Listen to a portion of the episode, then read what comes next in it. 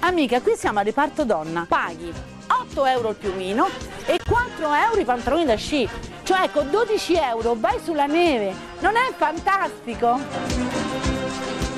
Amica, con 12 euro vai sulla neve. Hai capito, Francesca? Capito? No, allora non siamo diventati pazzi, tranquilli, ma abbiamo saputo proprio oggi la notizia che hanno staccato definitivamente le insegne di Mass. E che cos'è Mass? Spiega un po' ai nostri ascoltatori. Erano, Andrea, i magazzini allo Statuto, i primi magazzini di Roma, e si affacciavano proprio su Piazza Vittorio e appunto in via dello Statuto.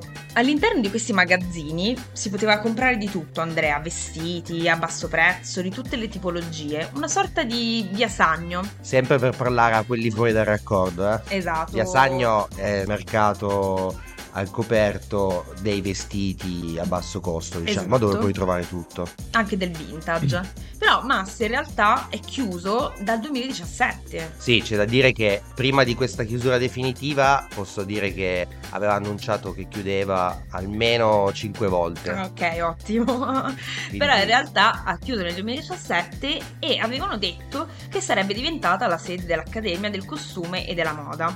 Ma non si sa ancora nulla, non si sa che in realtà che nuova funzione avrà questo posto. E allora qua scatta il mio momento aneddoto, cara Francesca. Vai, sono pronta. Che so che ti mancano tanto. Questa volta quasi un po' a tema politico, visto i, mo- i Ah. tempi politici che corriamo. Devi sapere che l'acronimo MAS è curiosamente uguale all'acronimo usato da un tipo di motoscafi usato nella prima e seconda guerra mondiale, che si chiamava motoscafo armato silurante. Mamma mia, quante ne sai! Ma aspetta, perché la cosa interessante è che proprio da questo motoscafo e, da- e dal suo acronimo, D'Annunzio declamò la sua celebre frase Memento audere semper. L'acronimo è MAS. Mamma mia Andrea, mi stupisci sempre di più, ne sai... Eh, lo so, lo so, sono fatto così, purtroppo ho Eh, questo appre- difetto. Noi ti apprezziamo per questo, infatti. Comunque, ritornando alla storia di questi magazzini, erano davvero un'istituzione per la città di Roma e per i romani, tanto da rientrare nelle 100 cose da visitare di Roma. Io purtroppo però non ho potuto conoscerli perché non abitavo ancora a Roma in quegli anni. Tu invece, Andrea? E io invece sì, perché vivevo già a Roma. Non avevo dubbi. E, esatto, e effettivamente era un posto pazzesco, a me piaceva un sacco, con un'estetica retro, per usare un eufemismo, aveva eh, tutti i vestiti ammassati, non uno spazio vuoto, cartelloni ovunque con gigantografie di sconti a prezzi bassissimi, quelle belle luci al neon, hai presente? Sparate. quelle fredde bianche, e scale mobili anni 70, mh, presente quelle piccole che si usavano una Certo. volta. Poi mi ricordo che in uno di questi piani, quando salivi, eri accolto da un mega lampadario enorme, stile impero austro-ungarico, eh, che non c'entrava assolutamente nulla perché era messo tipo in una sala di vestiti militari. Quindi era tutto un po' così. Quindi diciamo una cozzaglia di cose, però a buon prezzo.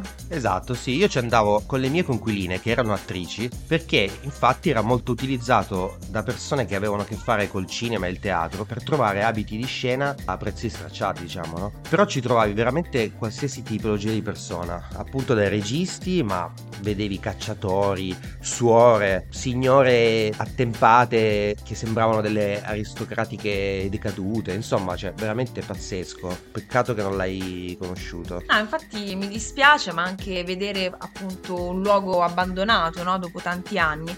E quindi niente, vi faremo sapere l'evoluzione di questo posto. Chissà cosa ci faranno, lo scopriremo e speriamo qualcosa di utile anche Sì. per il quartiere. Vi aggiorneremo ASAP. ASAP, rimanete sintonizzati. Alla prossima.